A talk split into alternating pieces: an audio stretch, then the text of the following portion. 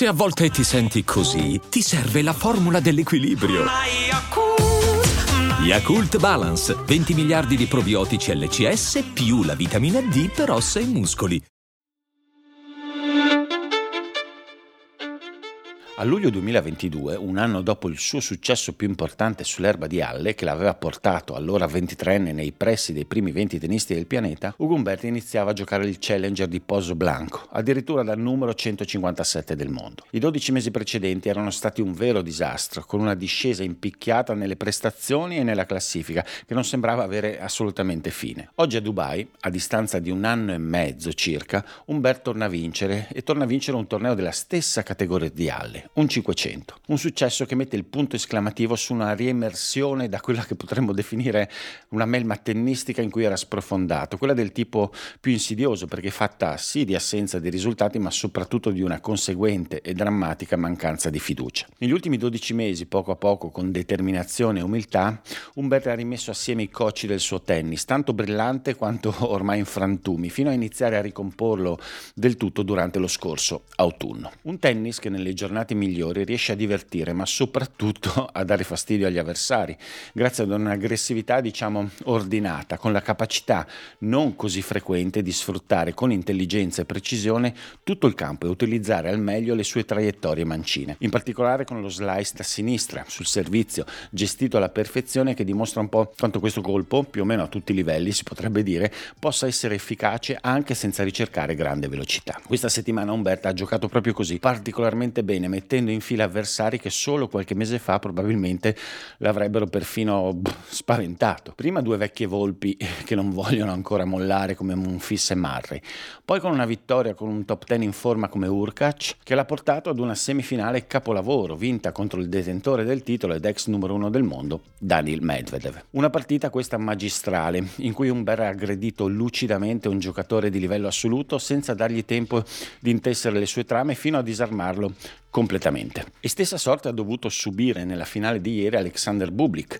durante la settimana apparso un po' meno cappellaio matto, diciamo del solito, e quindi sulla carta nella sua versione pericolosa e competitiva, ma non abbastanza da mettere in difficoltà un Bear, che l'ha liquidato con una certa facilità, sfruttando senza esitare i pochi però prevedibili passaggi a vuoto del kazako e mostrando perfino un certo cinismo che era davvero impensabile solo fino a qualche tempo fa. Con questo successo Humbert sale al numero 14 del ranking mondiale e con un simile livello di fiducia non è del tutto impensabile che possa crescere ancora. A Dubai però sono accadute altre cose notevoli. Quella che ha fatto più clamore è stata indubbiamente la squalifica di Andrei Rublev durante le fasi finali della sua semifinale contro Bublik. Contrariato per una mancata chiamata su un colpo probabilmente lungo del suo avversario, Rublev è andato verso il giudice di linea, incriminato, e gli ha urlato in faccia quelli che non parevano proprio essere esattamente dei complimenti. Al cambio campo è intervenuto poi il supervisor, squalificandolo su due piedi su segnalazione di un altro giudice di linea, quindi non il diretto interessato, che conoscendo pare il russo aveva riferito la sostanza delle urla di Rublev, ovvero degli insulti non ammissibili a livello regolamentare. Ovviamente dopo l'episodio si è scatenato un putiferio a livello social social sull'opportunità o meno di questa decisione, sull'assenza di una review video dell'episodio, prima della squalifica, sul fatto che con il sistema delle chiamate elettroniche automatiche questo non sarebbe successo, tutte cose sacrosante, eppure la sostanza però rimane, che Rublev una volta ancora ha perso il controllo emotivo e poi ovviamente anche mentale all'interno di un match ancora aperto. Un altro elemento di interesse del torneo di Dubai è stato l'inizio della collaborazione tra Daniel Medvedev e Gilles Simon, ex giocatore francese conosciuto per il fosforo, l'intelligenza del suo tennis,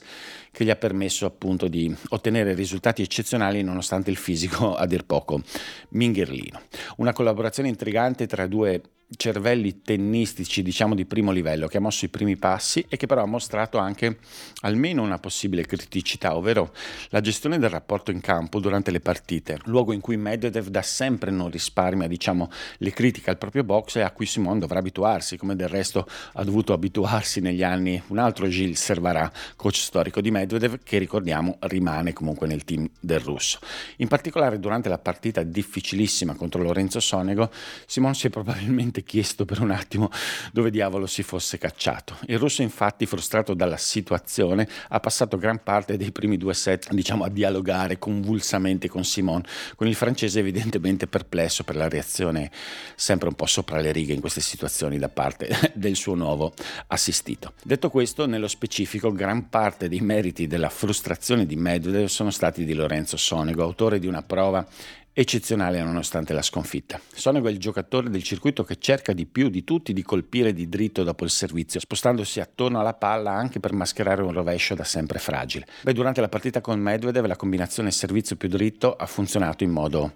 strepitoso, ma anche tutto il resto del suo tennis è sembrato ispirato ed efficace. Non è bastato perché contro Medvedev sul cemento è necessario qualcosa di ulteriore, ma i segnali per Sonego sono, sono davvero ottimi. E ottimi segnali, nonostante le sconfitte reali relativamente premature sono arrivati anche da altri due italiani, impegnati però dall'altra parte del mondo. Arnaldi, dopo aver battuto niente meno che Taylor Fritz con una prestazione di grande livello in continua spinta,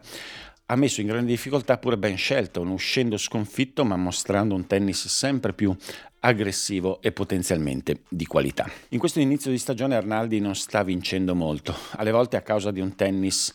che appare un po' caotico e frenetico, ma l'impressione è che siano gli effetti, diciamo, collaterali del tentativo consapevole però di evolvere il suo gioco verso una dimensione sempre più aggressiva e che questo sia un prezzo previsto da pagare. Molto incoraggiante anche il torneo di Flavio Cobolli che partito dalle qualificazioni e prima di arrendersi onorevolmente, molto onorevolmente a Stefano Tsitsipas, aveva eliminato Felix Auger-Aliassime confermando di aver trovato una competitività sul cemento impensabile solo qualche mese fa grazie a dei progressi sorprendenti, a mio avviso sul servizio soprattutto, ma anche sul dritto diventato più stabile e aggredito con maggiore decisione e nei pressi della rete dove spesso riesce a raccogliere, insomma, discretamente, con una discreta efficacia quanto prodotto da fondo campo. A vincere il torneo di Acapulco, confermando il titolo dell'anno scorso, è stato Alex de Minaur, che continua a mostrare un livello di gioco altissimo. Ormai si può parlare di, a pieno titolo di un completo salto di qualità, perché la continuità di rendimento ad un livello superiore rispetto al passato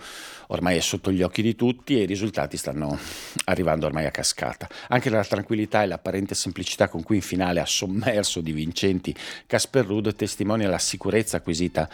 dopo tutti questi mesi di grandi, di grandi, prestazioni. Una sicurezza che sta cercando di ricostruire anche Casper Rudd che dopo mesi di grande difficoltà in queste settimane sta finalmente battendo qualche colpo soprattutto sulla scia di un'efficacia ritrovata al servizio e nella capacità di dettare il gioco con il suo dritto bello carico e pesante, quello dei tempi migliori. Cosa quest'ultima che però non è riuscita per nulla in finale ma, ma le due invece finali consecutive in Messico rimangono per lui un segnale positivo, vedremo se riuscirà a confermare questo progresso tra Indian Wells e Miami. Sempre ad Acapulco da segnalare anche l'ottimo torneo di Jack Draper,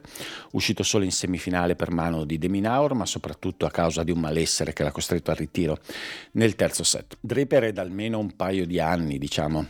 che dà l'impressione di poter competere effettivamente ad alto livello, ma fino adesso una serie interminabile di intoppi fisici hanno castrato le sue ambizioni. Che questa volta l'ennesimo stop non sia dovuto ad un problema meccanico, diciamo, del suo scheletro o dei suoi muscoli è in qualche modo rassicurante, però ovviamente eh, dovrà, dovrà ovviare a questa discontinuità. Acapulco è stato anche il primo torneo dopo la reunion tra Holger Runer e Patrick Moratoglu e i segnali sono stati buoni, con il danese che è arrivato fino alla semifinale durante la quale ha disputato un ottimo primo set contro il suo arcinemico Casper Rudd, prima di cedere però in modo abbastanza clamoroso dal punto di vista fisico. Ecco, quello della tenuta atletica è uno dei punti interrogativi, forse il principale che non ha risolto Rune nell'ultimo anno e che dovrà per forza di cose risolvere, dare una risposta a questo punto interrogativo se vorrà effettivamente tenere testa alla sua enorme ambizione. Infine si è giocato, anzi si sta ancora giocando in Cile a Santiago l'ultimo torneo dello swing sudamericano sulla terra battuta battute.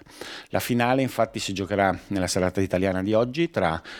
il giocatore beniamino di casa Aleandro Tabilo, a sorpresa già vincitore a inizio anno nel, sul cemento nel torneo di Oakland, e il solito Sebastian Baez che cercherà il bis e l'entrata nella top 20 dopo la vittoria di settimana scorsa nel 500 di Rio. Però del torneo di Santiago si è parlato soprattutto per le condizioni indecenti dei campi che hanno sollevato enormi critiche da parte dei giocatori giustamente indignati e preoccupati per l'irregolarità dei campi e dei rimbalzi, ma anche e soprattutto per la pericolosità di una superficie instabile e pericolosissima per le loro caviglie. Come sia possibile che nel 24 ci sia una situazione simile sul tour maggiore rimane difficile da capire, anche se proprio noi in Italia, ricordandoci del ridicolo torneo organizzato a Napoli sul cemento di due stagioni fa, qualche idea in merito forse dovremmo avercela. Hiring for your small business? If you're not looking for professionals on LinkedIn, you're looking in the wrong place. That's like looking for your car keys in a fish tank. LinkedIn helps you hire professionals you can't find anywhere else, even those who aren't actively searching for a new job but might be open to the perfect role. In a given month, over 70% of LinkedIn users don't even visit other leading job sites. So start looking in the right place. With LinkedIn, you can hire professionals like a professional. Post your free job on linkedin.com slash people today.